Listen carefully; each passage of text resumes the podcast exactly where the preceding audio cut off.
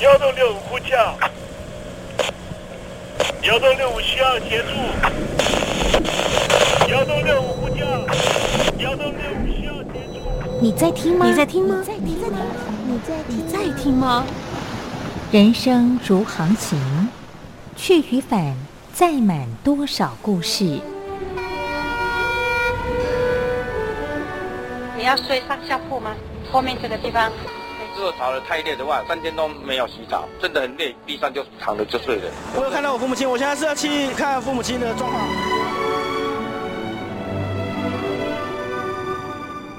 聆听故事湾，让每个故事找到属于自己的码头。我到了那儿以后，我们就往妈妈家去。我一到那边，就感觉我妈妈已经她能够活活下来都不容易，我知道。他没他没跟我讲，我也不敢问，好好苦。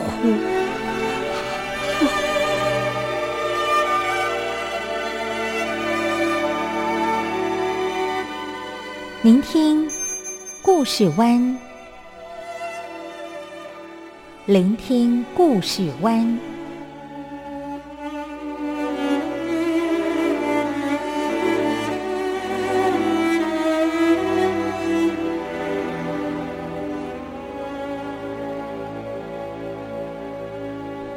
故事总有一个停泊的港湾。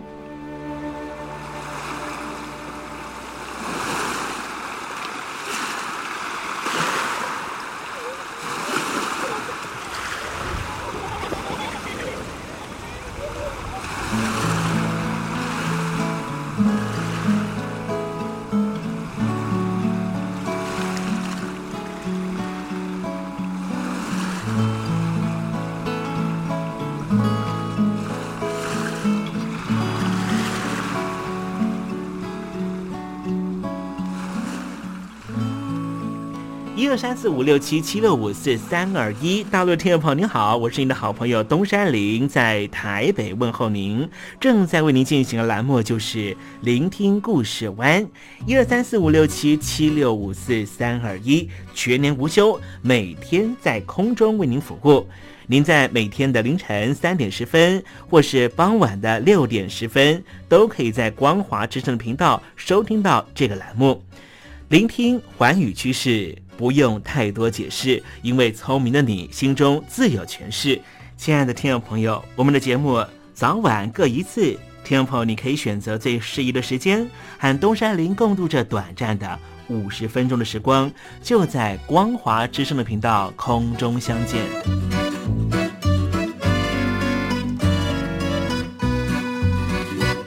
听众朋友，收听、聆听故事湾东山林的节目，到底能够听到什么样的内容呢？尤其啊，我们环宇全世界，焦点放到神州大陆啊，光是整个中国大陆呢，就有将近九千家不同的大大小小的电台了。我们的节目到底有什么不一样的地方呢？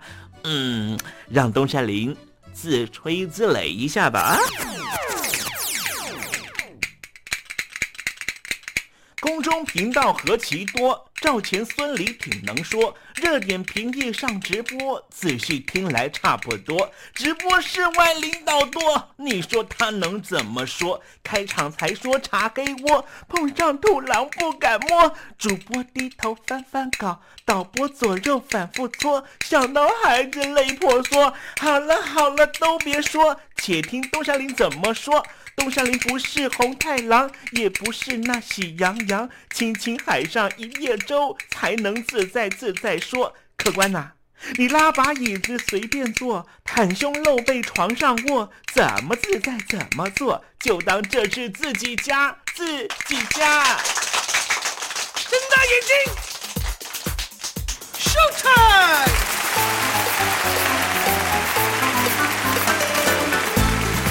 听众朋友，你好，我是你的好朋友东山林，在台北问候您。正在为您进行的栏目就是《聆听故事湾》啦。为什么节目的开场要这样的隆重呢？因为在凌晨三点钟的时候才进行我们的节目。听众朋友可能正在打瞌睡之中，或是呢在睡梦之中，所以呢要赶快把听众朋友呢让那瞌睡虫踢到九霄云外啦。听众朋友，今天的节目非常的精彩，千万不要错过喽。那么精彩的内容到底包含了什么呢？赶快让东山林为您报告。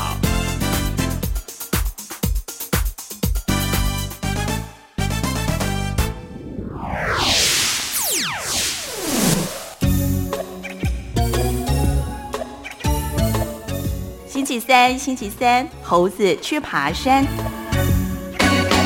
太平洋两岸的大国就是中华人民共和国和美国，现在已经水火不容了。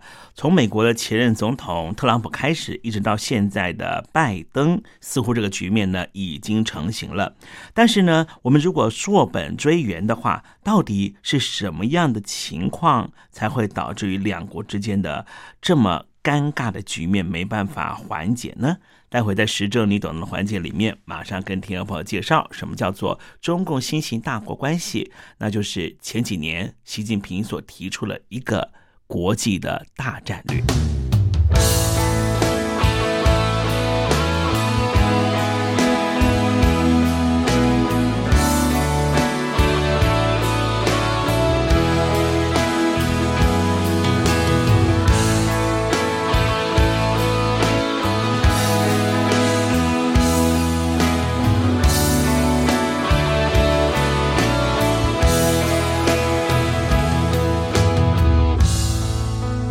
谁和你在爱中飞行？我是石康君，在台北祝福你和他一路顺风哦。用了情，听你唱一了百了的表情，脏了心，再次让自己透明。我靠近，只会更看清你向他接近，怎么停？才能陪你到绝境，用尽了所有力气学他的强硬，末日来临让你抱得更紧。曾相信坚持能够让你不灰心，失去他我仍能给你真心。像三只孤鹰在爱中飞行，你追他的幻影，我却追你重伤的追寻。眼泪在这场游戏从来不肯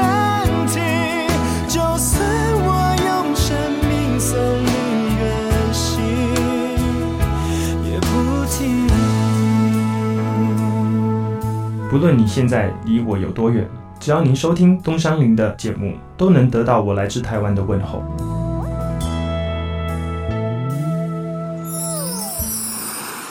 这里是光华之声。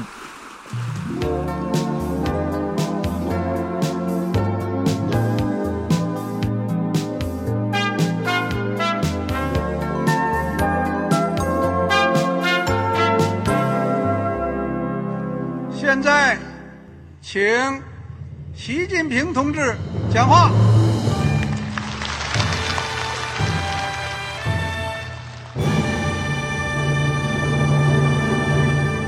中国梦必须紧紧依靠人民来实现。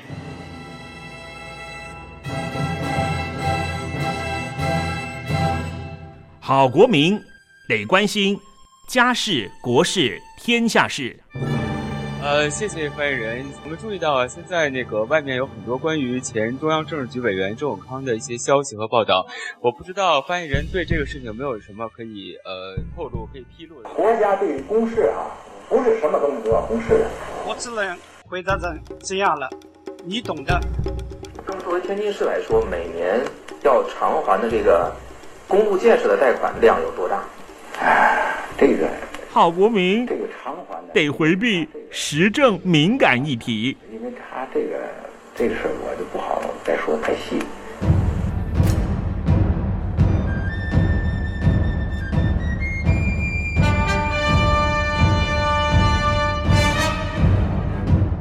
我们要坚持人民当家作主，坚持人民主体地位。任何官方不宜说太细，期望您体谅的话题，尽在时政，你懂的。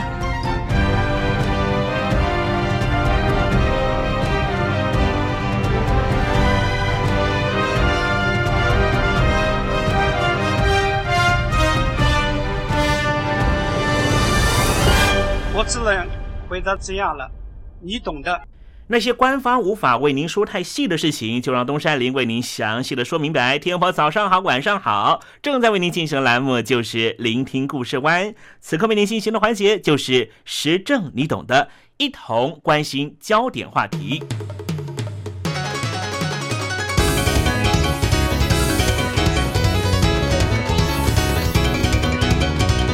在过去十多年啊，北京当局的中南海不断的强调强国论。两千一二年二月份的时候，当时担任国家副主席的习近平在访问美国的时候，做出了两个重要的宣誓。第一点，他就说太平洋足够有空间容纳中国和美国两个大国。其次，他就表示要把中美关系塑造成二十一世纪新型大国关系。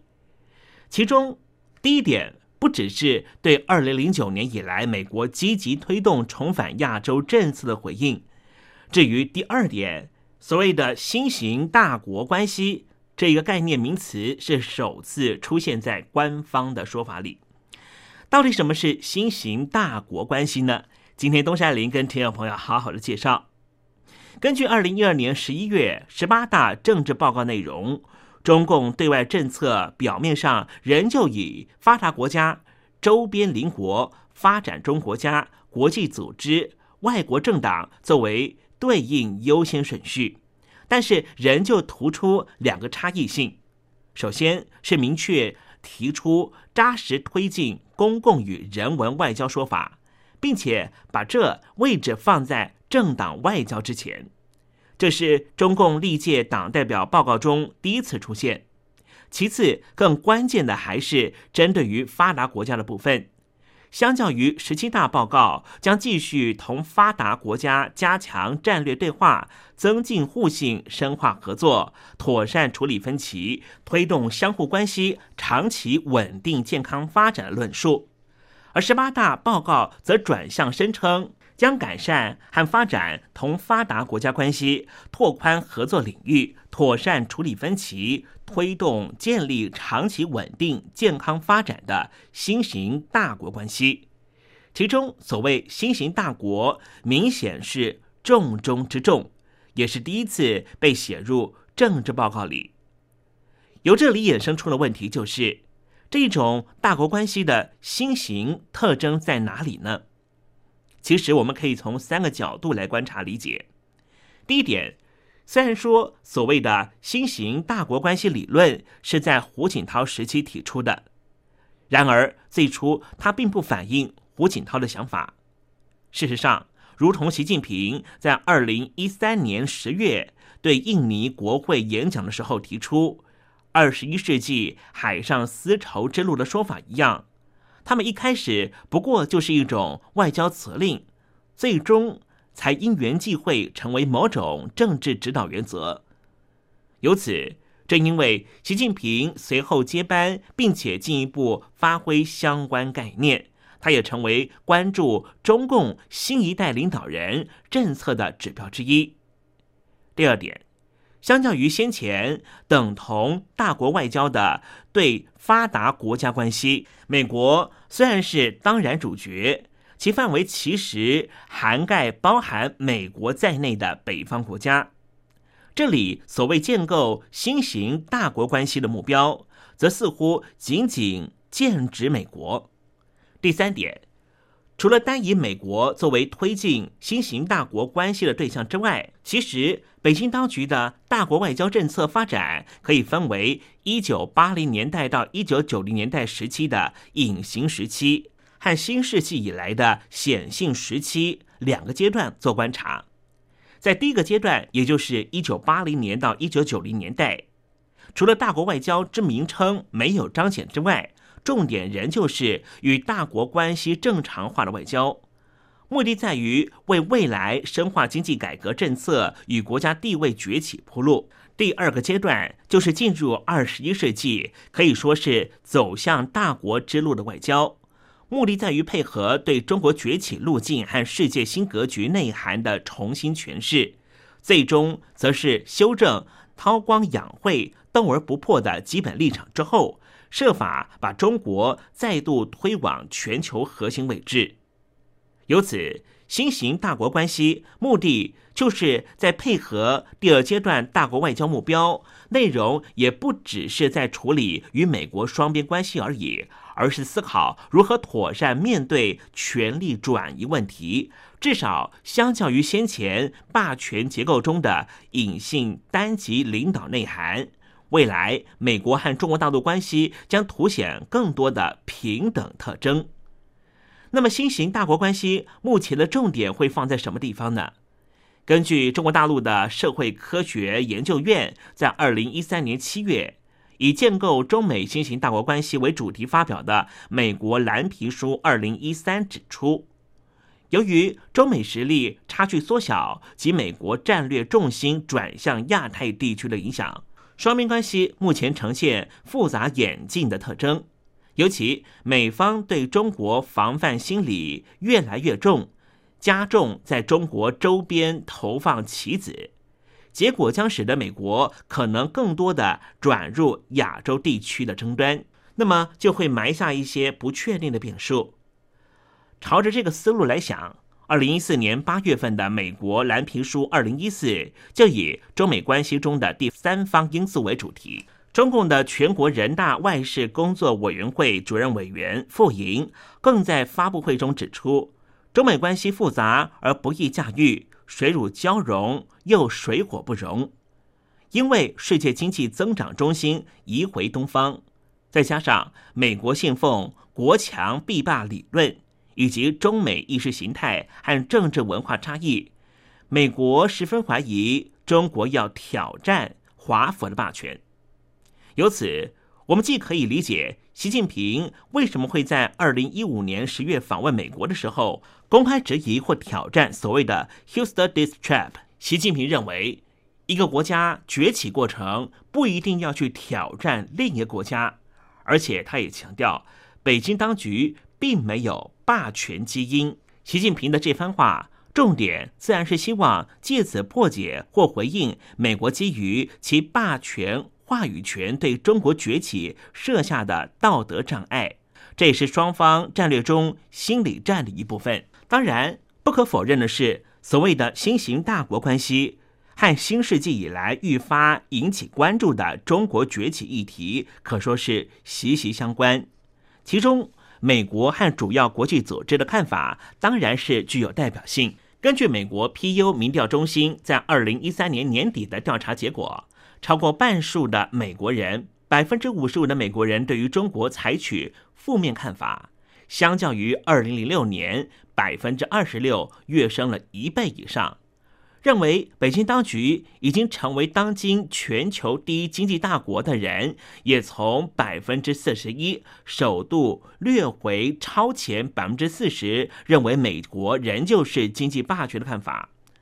至于在二零一五年最新的民调结果中，不喜欢中国的美国人比例大致持平。维持在百分之五十四，认为中国已经超越美国或美国继续领导者，则是继续以百分之四十五比上百分之四十八呈现拉锯状态。虽然这数据仅供参考，但是至少对美国人来说，某种 G two 态势似乎越来越常识化。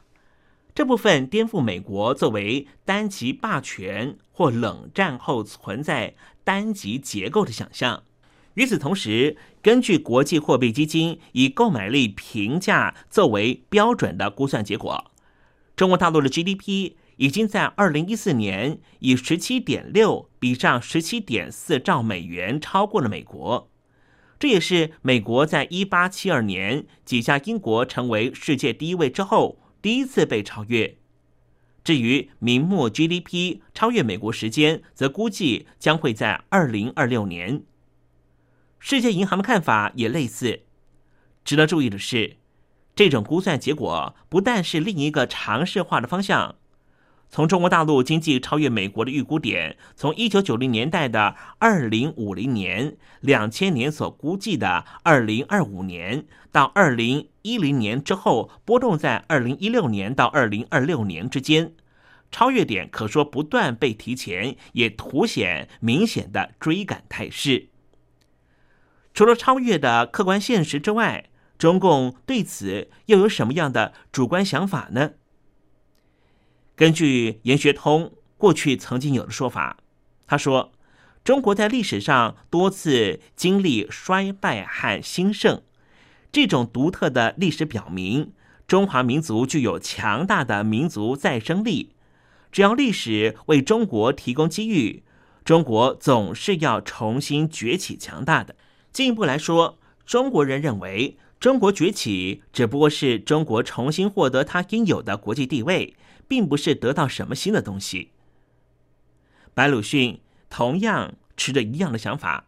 他说：“最普遍而且基本的中国情感，就是深刻认同过去的伟大。这种认同既无可置疑，通常也没法撼动。如果将这种认同和情感进行政策化的转换，结果就可能得到某种战略构想。例如，毛思迪认为。”身为霸主，乃是中国梦寐以求的国家定位，这发轫于其国家认同，更与其对国运的诠释息息相关。不愿向任何外国强权屈服的心态，根植于中华帝国曾经是亚洲支配强权的历史及华人对自己文化优于别族的坚强信念。由此，面对未来。新鹰派代表刘明福在二零一零年的《中国梦》这本书里面就宣称，中国在二十一世纪的大目标就是成为世界第一强国。他的想法一方面被美国中国问题专家白邦瑞纳进了他自己二零一五年出版的新书《百年马拉松》的这本书里面加以发挥。而这本书的副标题就是“中国取代美国成为全球超强的秘诀政策”。更重要的佐证来自于中共领导人习近平在他二零一二年十一月担任总书记两个礼拜之后，就发表了有关中国梦的谈话。不但把它定义成为实现伟大复兴，就是中华民族近代以来最伟大的梦想。在二零一三年三月当选国家主席的谈话中，九度提及中国梦，甚至为了实现梦想，设定具体时间二零四九年，也就是中华人民共和国建政一百周年。看来，中共称霸野心确实不假。总结来说，认定中共想称霸世界的企图，固然来自于他即将，至少在经济层面来说。和美国会并驾齐驱的事实，更来自于从历史来看，中国有追求霸权的长期趋势和传统。问题是，经济能量其实未必能够完全转化成为政治能量。十七世纪的荷兰，二十世纪的日本都是这样的例子。其次，如果从历史认定中国一定想称霸，也不过只是种诛心之举罢了。要朝向霸权目标迈进。单靠银弹和一厢情愿的想法足够吗？李安友和陆伯斌在一九九七年的一本书《长城与空城计》这本书里面，他们有这样的描述：中国的举止行为让他国困惑不解。几千年来，他曾经把自己放在自定的世界秩序中心。漠然的面对欧洲大国政治和欧洲创造的国际法，如今却转而捍卫着一个源自于欧洲的主权观念。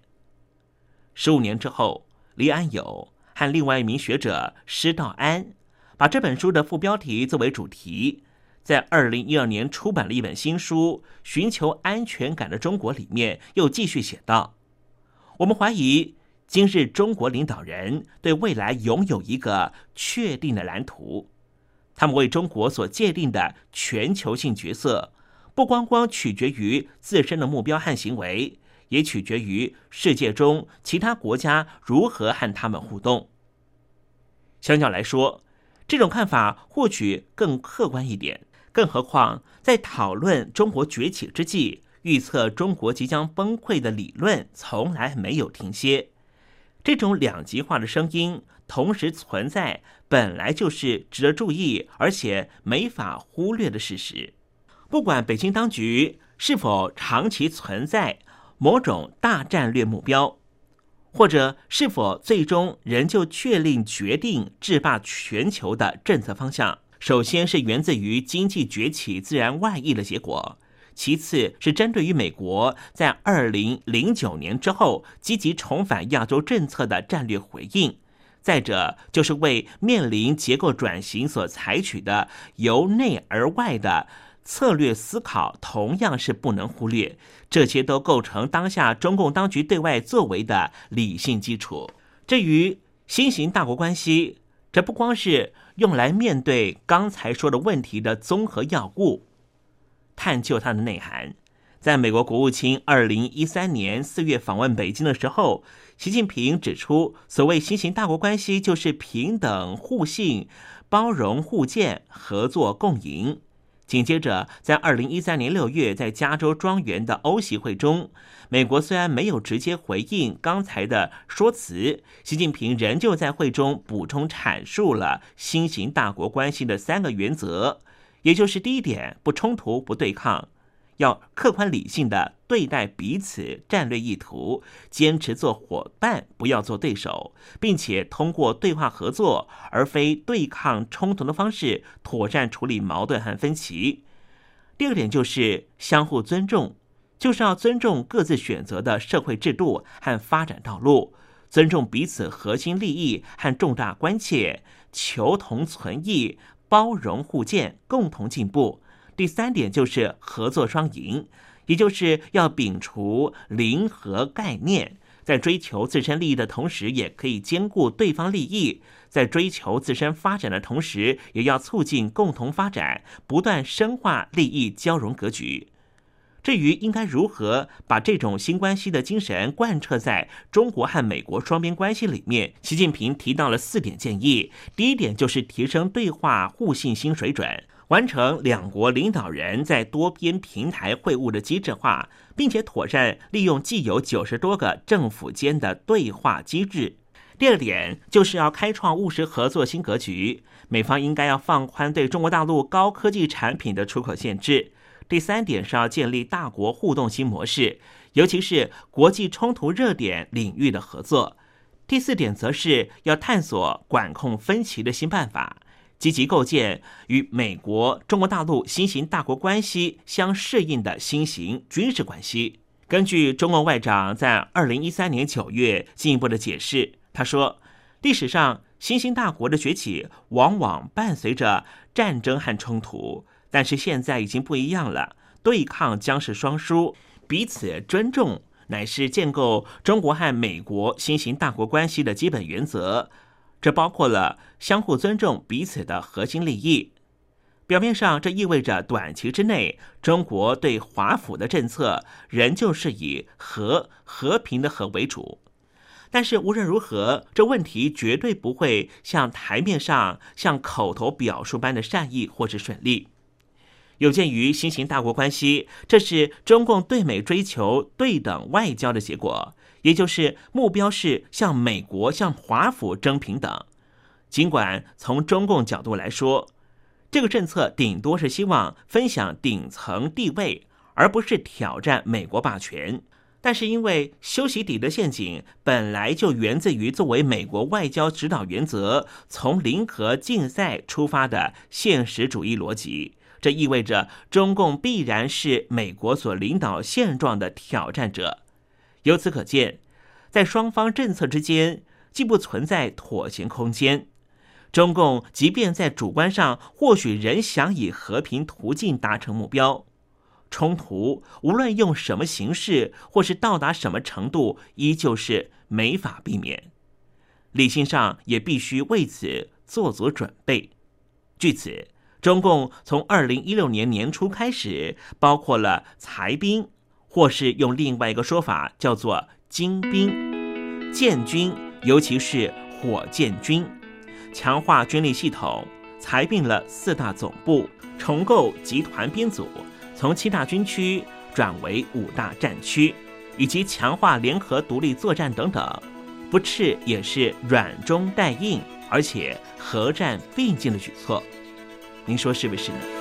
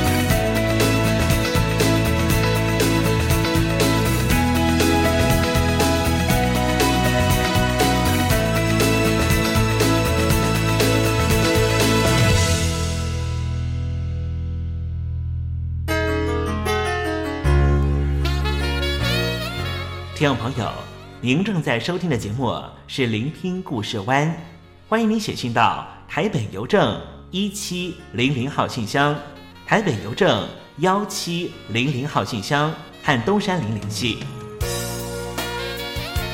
东山林就是东边的山里有只麒麟的东山林，东山林等候您的来信哦。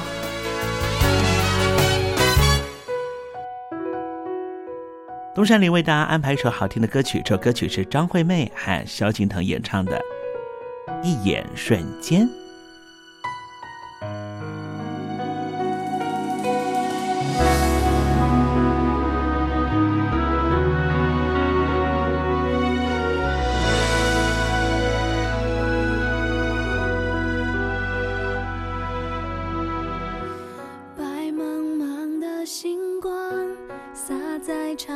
路上想念的冰凉。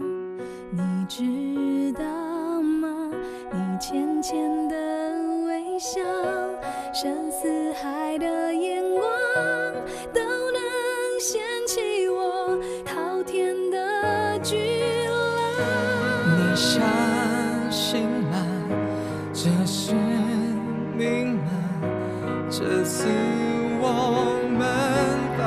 去抵抗哪怕拥抱在身上画下深深的伤只要看你一眼一瞬间哪怕是最后画面我的世界因为爱 ficou.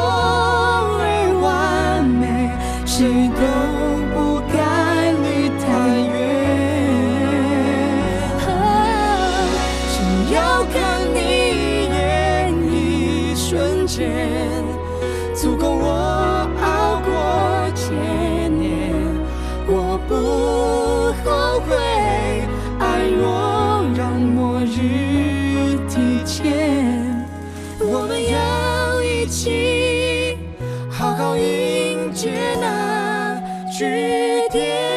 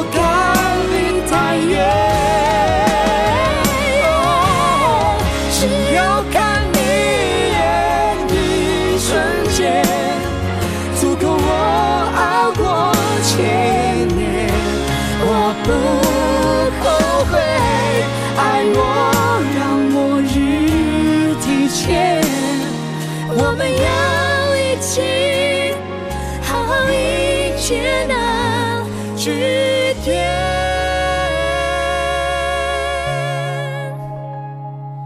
我们要一起好好迎接。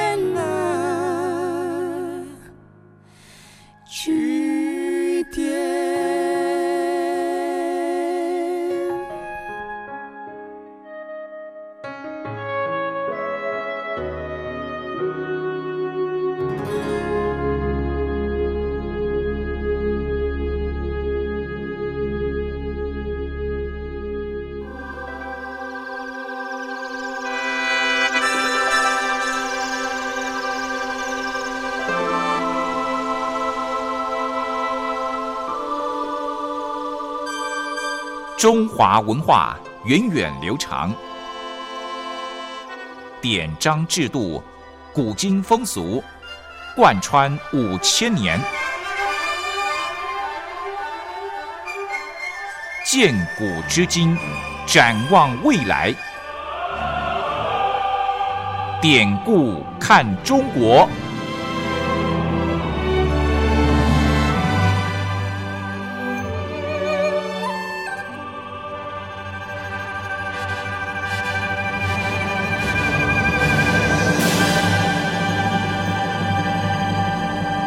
典故看中国。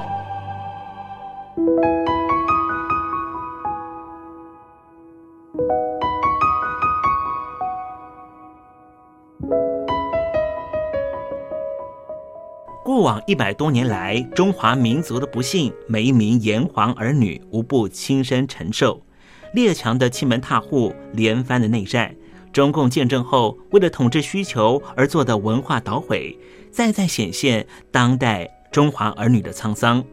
如果海峡两岸的交流得以弥补文化上的鸿沟，东山林真心的希望这个单元这个环节可以实际施力。今天要讲的故事就是青春泉。很久很久以前，有一对老公公和老婆婆住在山下的小村子里。老公公每天一大早就上山去砍柴，烧成木炭，然后把木炭装在袋子里面，拿到街上去卖。这一天，老公公背着一袋木袋，摇摇晃晃地走下山路。因为天热，老公公觉得口好渴。突然，他看到路边有一块大石头，旁边有一股清澈的泉水，一直向上涌。他心里觉得太好了。老公公高高兴兴地蹲在大石头旁边，把嘴巴凑上去，咕噜咕噜地喝着水。刹那间，老公公恢复成一位年轻人。原来啊，这泉水竟然就是青春之泉呢！老公公急忙的跑回家，把刚才发生的事情通通告诉了老婆婆。老婆婆高兴的说：“啊，真是有这种能够使人年轻的水啊！那我也要去喝。”第二天天刚亮，老婆婆就上山去了。转眼间天都黑了。老婆婆还是没有回家，老公公实在很不放心，就匆匆忙忙的跑到那个大石头旁边，却发现一个穿着老婆婆衣服的娃娃哭着，非常伤心。老公公这时候说：“哎，真是太傻了，这种水喝一点就好了，你一定是太贪心。”喝了太多了，所以就变成了一个小娃娃了。老公公说完了以后，只好莫可奈何的抱着变成婴儿的老婆婆回家。从此以后，老公公每天都得挤牛奶喂小娃娃呢。这个典故告诉我们的是什么呢？就是做人呐，千万不要太贪心。好了，听众朋友，今天的。典故看中国，为您分享的故事在这里告一段落了。文化的低盛不争朝气。当有一天我们发现自己怎么更有包容力、更有同理心、更能替旁人着想的时候，我们就能够实际感受中华文化的博大精深正在我们的身上发挥作用。让我们拭目以待吧。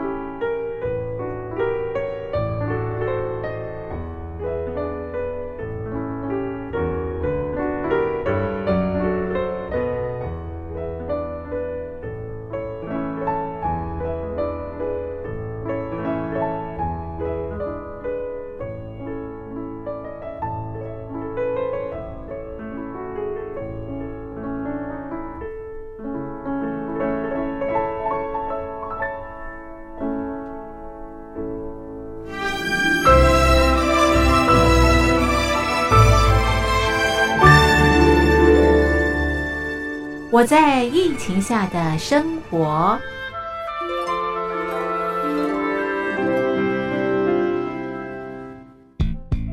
三十六点一度，很健康。哇！COVID-19 新冠肺炎在全球蔓延后，量体温成为日常，走到哪量到哪。还有啊，戴口罩也是生活必备，没戴口罩寸步难行。哦，非常时期，能不要出门就不要出门，在家办公最安全。三餐买外送，购物到线上。尽量避免跟人接触，非得出门也要与人保持距离，小心再小心。回家后一定要勤洗手。啊，反正心里怎么说呢，也有点紧张。病情现在这么严重，心里总有点恐慌的。回去以后赶快的就，就是洗仔细的点儿，哎，洗彻底的点儿。而现在没有健康码核酸检测，在大陆哪儿都去不了。出国旅游更是想都别想。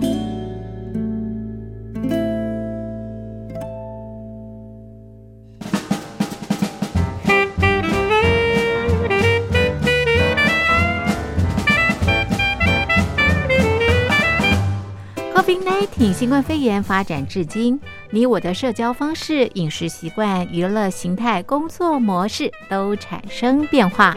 你的生活因为 COVID-19 新冠肺炎又有什么样的改变呢？马上写下来，参加征文活动。我在疫情下的生活，就有机会得到短波收音机哦。活动从三月一日进行到五月三十一日。来信请寄台北邮政一七零零号信箱，台北邮政幺七零零号信箱，嘉陵东山零收。电子邮件请借 lily 三二九 at ms 四五点 hi.net 点 net，l i l i 三二九 at ms 四五点 hi.net 点 net，我们期待您的来信。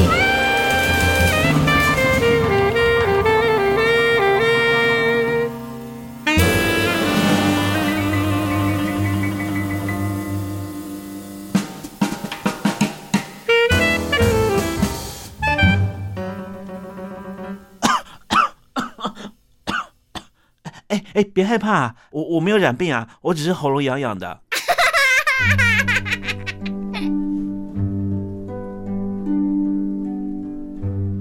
桃花潭水三千尺，不及汪伦送我情。听众朋友，大诗人李白告老还乡，云游四海，从繁华的长安城到安徽乡间的桃花潭。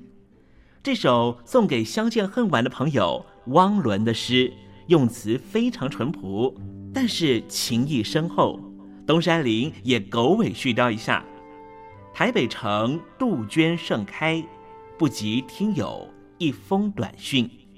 写信给我吧，台北邮政幺七零零号信箱，台北邮政一七零零号信箱。我是东山林。东边的山里有只麒麟的东山林，祝您一切安好，明天再会。